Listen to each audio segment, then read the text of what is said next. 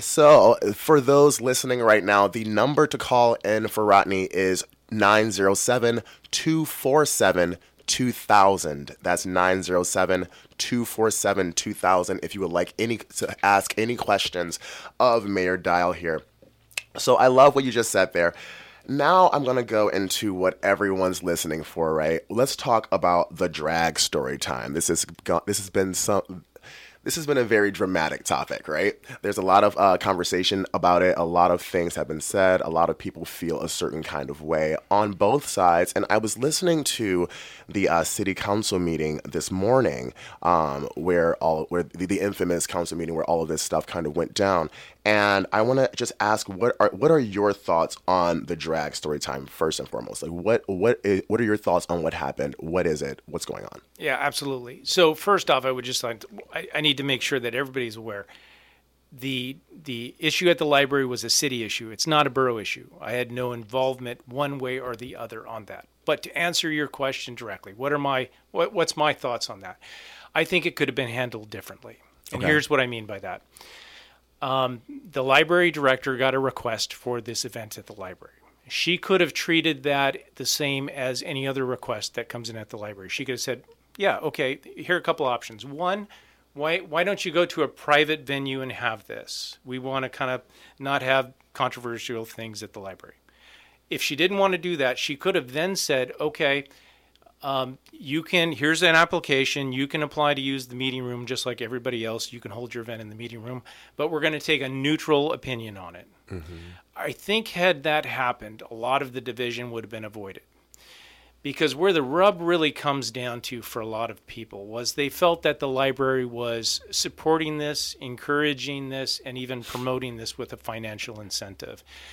Now, I've heard some people say that, well, there really wasn't a cost associated with this because it happened during library hours. That's completely not true. Okay. And here's why. Okay. That event had 3 police officers standing outside of it. There's been, to my knowledge, no other event the library's ever had where you needed to have 3 police officers outside that event. Now, why do you think that was? Well, security concerns on the city side, right? But to my knowledge, the city didn't have anybody threatening anything, right? They had a lot of people calling that were upset that this was going on, but to my knowledge, they didn't receive a single threat. But my point is that because of that concern, the city had to dedicate 3 officers there. And I can tell you, because I used to manage officers, it's about $150 an hour per officer, assuming they're not on overtime. Now, it wasn't just that. You had all the staff time involved in this as well. So you had the director going around the community for a couple weeks, meeting with citizens that were upset, promoting this, working with the businesses on this. You also had staff time involved on the city level. You had the attorney who was involved in this, everywhere from policy review to a number of legal issues that came up. You had the city council time, and then because of the initiative, now you have the borough involved. The borough's involved with the Citizens Initiative. It's verifying signatures of over 300 citizens. So, I mean, there was a lot involved in this. And the truth was, this was the most expensive event that the library's ever put forward. I mean, if you factor in all those other expenses. And is that on parts of the library or on the part of the people who opposed it? Well, it's probably a result of both, right? Mm-hmm. I mean, the reality is if the library director had just said, listen, we're not going to be on one side or the other of this issue. And I guess the best analogy I could really give is, as a government, we can say, we're not going to support a pro-life group, and we're not going to support a pro-choice group. And if we do that as a government, both groups might grumble a little bit, but in the end, everybody will accept it because it's fair, right? Mm-hmm. The problem that we get involved in is when people feel that one voice is being elevated over another, right? And so then they feel that to prevent a diminishment of their rights, they actually need to pushback. And I think that's what we're seeing right now. We're seeing some pushback from citizens who feel that, you know, I don't want my taxpayer money being spent on that. And I would just say, you know, we've had drag queen events in Ketchikan before, right? I think we had them at the Arctic Park, for example.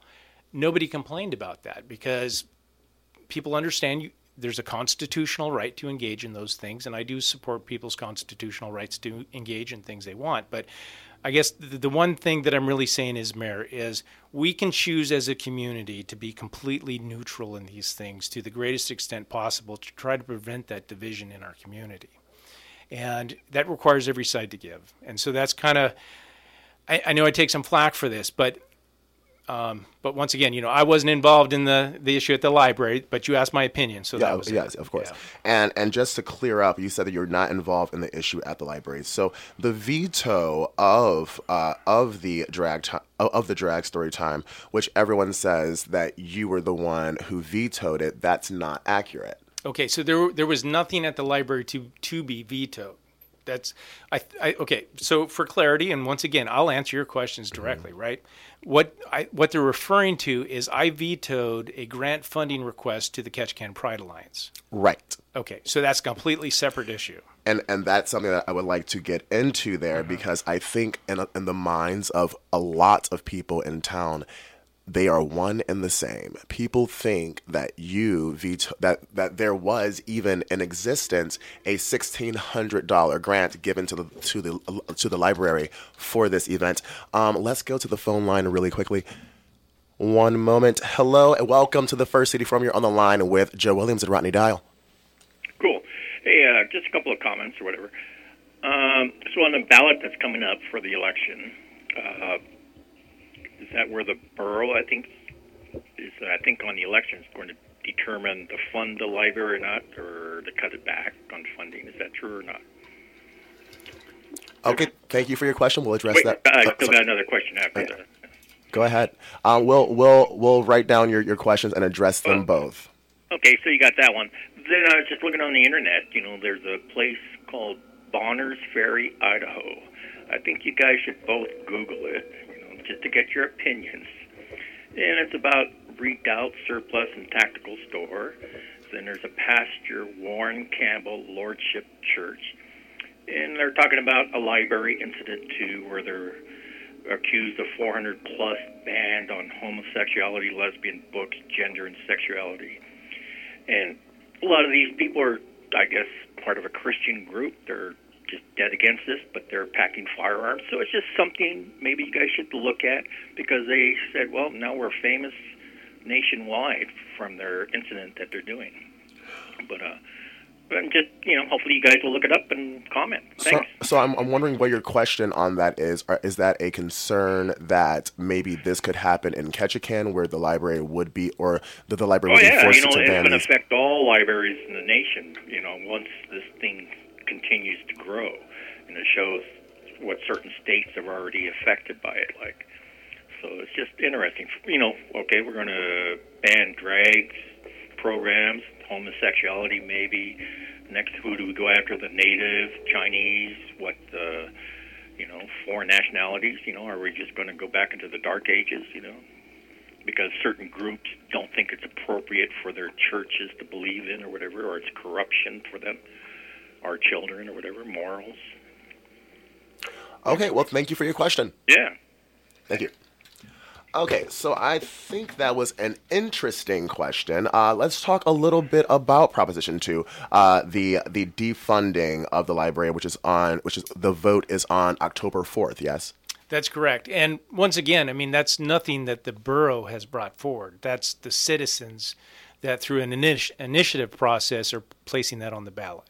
And so what that would mean, and here's the thing, as an elected official, it's not appropriate for me to take a position on this one way or the other, because a citizens' initiative is the people's ultimate redress to affect change in government when they feel that their government's not listening to them. So we have a hands-off approach. So what that means is that whatever the people say is what we will do. So what's on the ballot for October 4th would basically repeal the borough's library powers. If it passes, the only thing that it actually means is that the borough would not collect property tax for the library. It does not mean that the borough would not fund the library. Staff has been very clear, and it's been reported in the paper, that should that initiative pass, the assembly can still choose to fund the library. They'll just use a different means to do it. Okay. Mm-hmm. Okay. So speaking of that, I don't know if you have these numbers on hand. What is the cost of running the Ketchikan Library? It's one of the most beautiful I've ever seen, by the way. What are the costs of the library? How much per year is being spent on the library? So once again, that's a city issue. Okay. As a borough mayor, I don't know. I think it's $2 million per year. Yes. Okay. Somewhere in that range. Okay. So there's that. You don't really have any jurisdiction over that, so you can't really speak too much about it. And I want to go into the next question, which I think was sort of referring to the banning of literature. And I don't know what he meant about using guns and things of that nature, but what are your thoughts on that question? Yeah, so this has kind of been my point about a lot of things. We need to dial down on, no pun intended, right, the rhetoric, and we need to keep government in these things as neutral as possible. I mean, nobody's trying to my knowledge, ban drag shows. I mean, like I said, we've had them in the community before, and I don't even remember anybody saying anything about them. I think what we can really make progress on as a community is to have that mutual respect so that we don't use public facilities for things that will piss people off on both ends of the spectrum, right? And so for a perfect example, this whole issue with funding for the Pride Alliance came up, and we got a letter from a citizen, and it was a citizen who said that he was the past chairman of a local Right to Life group, and he basically said, listen, I don't think you guys should start getting involved in, you know, funding special groups like this, but if you do, I'm going to want some money for my group to educate women on the dangers of abortion, right? And okay. I had a conversation with a citizen about 3 weeks ago, and I'm telling you, whether or not I get reelected, because I have nothing to do with this, you're going to see that Pandora's box has been opened now, because before we were really just focusing on these basic groups like taking care of our seniors, taking care of our homeless, our substance abuse issues, our disabled. We're starting to expand that now. And so the other side's saying, okay, if we're going to do that, then I want money for this group. Mm-hmm. And as a government, we really can't say yes to one end of the spectrum and no to the other. So all I'm saying to people is we can kind of have a choice of we get involved or we don't, right? Thank you. One moment, caller. Hello, you're on the line with Joe Williams and Rodney Dial on the First City Forum. What is your question? I was just curious. You just commented on... one second, sir. Can you turn your radio down? I don't have it on. Okay. There's a little bit of an echo behind you, but go ahead with your question. Just commented on that. Even if I went to vote, you'd still fund the library. So why we bother and even wasting the money to put up this vote for defunding the library if you're just going to take money from something else to fund it? That seems like a big waste of time and money. Thank you. Thank you for that comment. Okay, so let's address that. He said that if it were to go to vote and it was voted that the taxpayers would no longer fund the library, the money would just come from somewhere else. What is the point?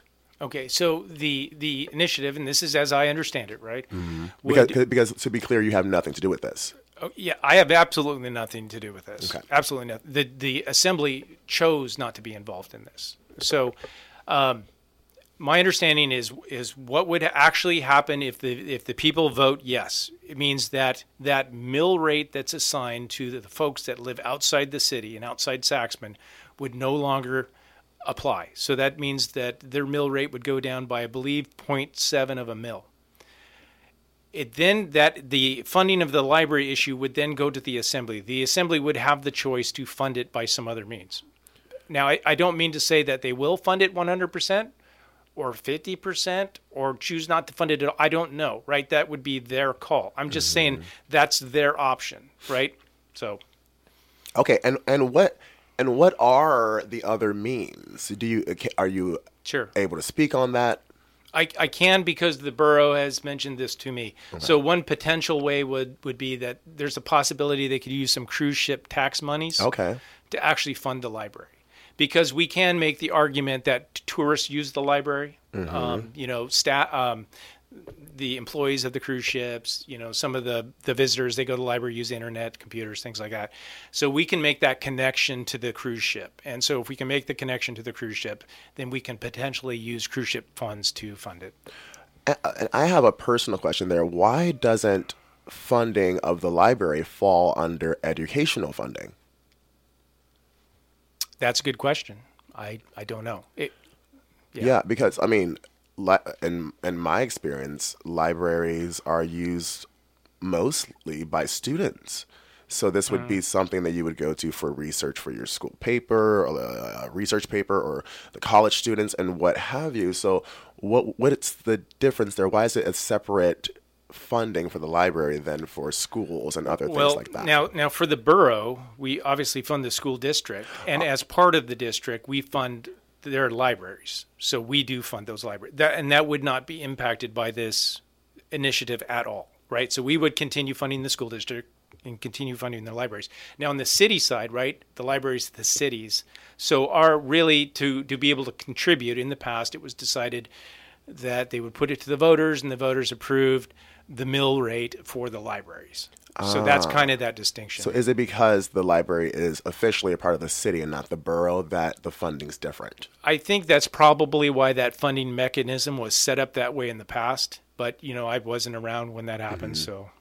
Yeah. Okay, very interesting. That was just a thought that occurred to me as why would the library be separate from educational funding? Okay, so to kind of wrap up that drag story time, you were not involved. Like, to lay that out, that wasn't your choice to veto the funding of the library. And just to clear that up, there was no funding of the library. You do say that there were costs involved from the city and borough because they had to have police officers there, attorneys and things, but that doesn't seem to me to be a part of the library. The library just said yes to an event, and because of other things that happened, there were costs involved. But your argument is that if they were just to not say yes, then those costs wouldn't exist. So I could see how that argument can go kind of back and forth for a while. But there was no official funding for the drag time, the drag story time. That was not a costly event by itself. The funding veto was for the Ketchikan Pride Alliance, and let's go into that. The $1,600 for the Ketchikan Pride Alliance. First, I want to ask these grant fundings. What is this fund? How much is in this fund, and what was the percentage of the KPA grant and the grand scheme of the grant budget? Yeah, sure. So to answer your first question, I had no involvement in the library. That was a city issue. Mm-hmm. There was nothing vetoed on that. The veto that people refer to and label me with, which is true, right? I did veto the grant funding for the Ketchikan Pride Alliance. I think the grant request was about $3,800 plus or minus. About half of that was awarded. What percentage of that of the overall grant funding request is really small, right? We spend a couple $100,000 a year, I think $300,000 or more.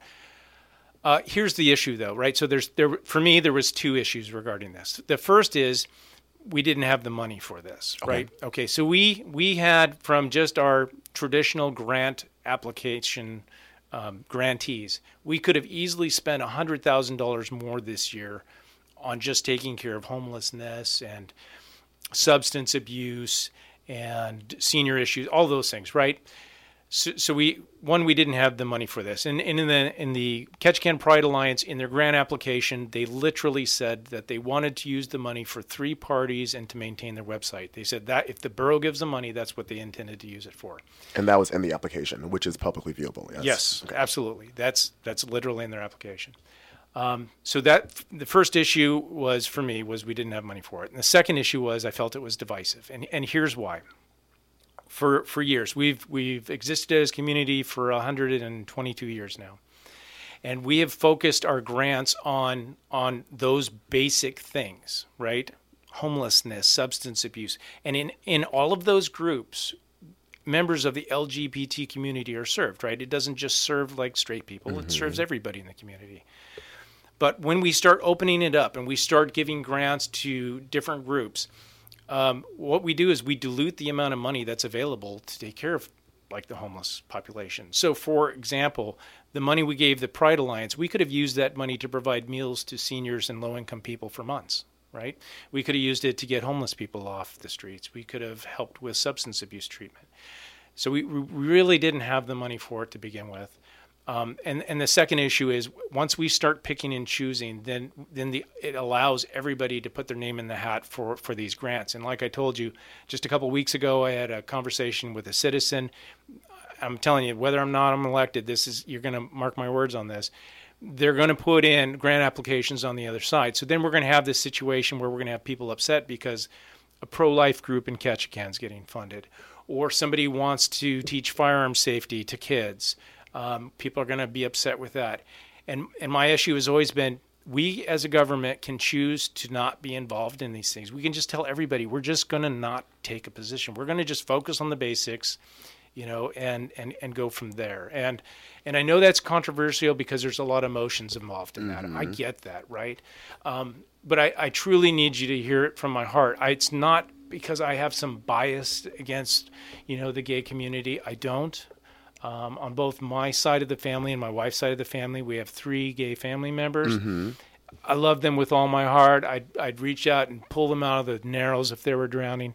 I don't have an issue with it, but I really feel like we're going down that road where other communities have just started tearing themselves apart because this group doesn't like the fact that we're putting something in the school that says reverence to your creator. So they're filing a lawsuit. And this group doesn't like the fact that something's going on in the library. And this group doesn't like, so we can be neutral and we can stay out of that, and we can all agree that we're not going to get everything we want. And I think we'll have a much more peaceful community. Okay. Yes. And you know what, that's definitely agreeable. I think a lot of people's emotions come from the fact that all of these things are being sort of bundled into one thing. Mm-hmm. The veto of the grant is also being thrown into a bit of vitriol that Loud and Queer magazine, which I am a founding member of. So I want to just put that out there so that I don't want to seem biased, but this magazine does exist and it's in the library. There is controversy behind it. So it's being said that these things should not even exist and that they should not be available to the members of the community to whom they are created for. And whether or not you fund these organizations, I think a lot of the vitriol that they shouldn't even exist, and it sort of starts spouting out people's internalized feelings, hatred, or what have you, is the issue for a lot of people. What are your thoughts on that? Yeah, no, I get that, right? And I've never said, in fact, you can go back years, I've never said that the Ketchikan Pride Alliance shouldn't exist. No. The Pride Alliance did exist, right? Long before the borough funded it. And just so everybody knows, I vetoed that ordinance, but the assembly overrode that veto and they got their money, right? Mm-hmm. It wasn't even delayed. So the checks and balances of our system worked in favor of the Pride Alliance and their supporters, and the money went that way. I mean, it was a disagreement on a community level, but nobody's ever said that the Pride Alliance doesn't have a right to exist. And I will attest, I watched the city council meeting this morning, actually, and in the beginning you did say that... You mean the borough assembly? Yeah. Yes. Yes. And you did say in the very beginning that you're not saying that they shouldn't exist, that you just say that they should not receive public funding for that. So that was stated in the beginning of that session. Yeah, if I could add one other thing, there was other grantees that didn't get money as well, right? Mm-hmm. So, for example, Salvation Army didn't get a grant. So this wasn't just something that was saying, this side, you don't get money. The other side also didn't get money, and they actually didn't get it, mm-hmm. right? So I know it's such an emotional thing. I get it, right? I mean, we all are really passionate about what we believe in. And, that's why I'm so glad you invited me here today, Joe, because I just believe that if we have this opportunity to talk, we will both come away from this with more respect for each other. Definitely. You love this town. I love this town, right? And I would say that we agree on 99% of things, and this 1%, I think we can find ways to not let it divide us. I would say so. And I hope that a lot of people are hearing that a lot of the things that are being attributed to you, you actually didn't have much to do with. Yeah, I would tell you, right? I'm a straight shooter. You ask me a question, I'm going to give you as direct answer as possible. The library issue had nothing to do with it. It's a city issue, right? It's a borough. The whole thing with the borough having the ballot initiative, that's only because the citizens put it on the ballot. The borough itself was not involved in that. We only have about 1 minute left, Rodney. I want to just ask one final question. What do you want people to take away from you, from this interview, from this conversation? What is it that you want to put out there to the people of Ketchikan as you come up on your re-election and just as a person? Yeah, so over the last 3 years, 99% of everything I do, in fact, everything out of the assembly meeting, it's all been volunteer work. And I only do it because I live here, I want to live here, my daughter lives here. And I've been focused on trying to keep our town from becoming more expensive, becoming more divisive, from seeing those increases in those things that we don't want to see, like homelessness and substance abuse. And, you know, I'm not a perfect person, but I'm going to just focus on the basics if I'm reelected to the greatest extent possible so that, you know, government stays out of these issues. It stays out of your pocketbook. We can focus on, you know, addressing our problems and go from there. Thank you so much, Rodney. You have been listening to the First City Forum with Rodney Dial and Joe Williams. I want to thank everyone for tuning in. I want to thank our sponsors, KPU and the Gemini Crystal Wizard. And Rodney will be on again, I'm sure, throughout this election season. And tomorrow we have Katie Joe Parrott on, so tune in for that. Thank you all. Have a fantastic day and goodbye.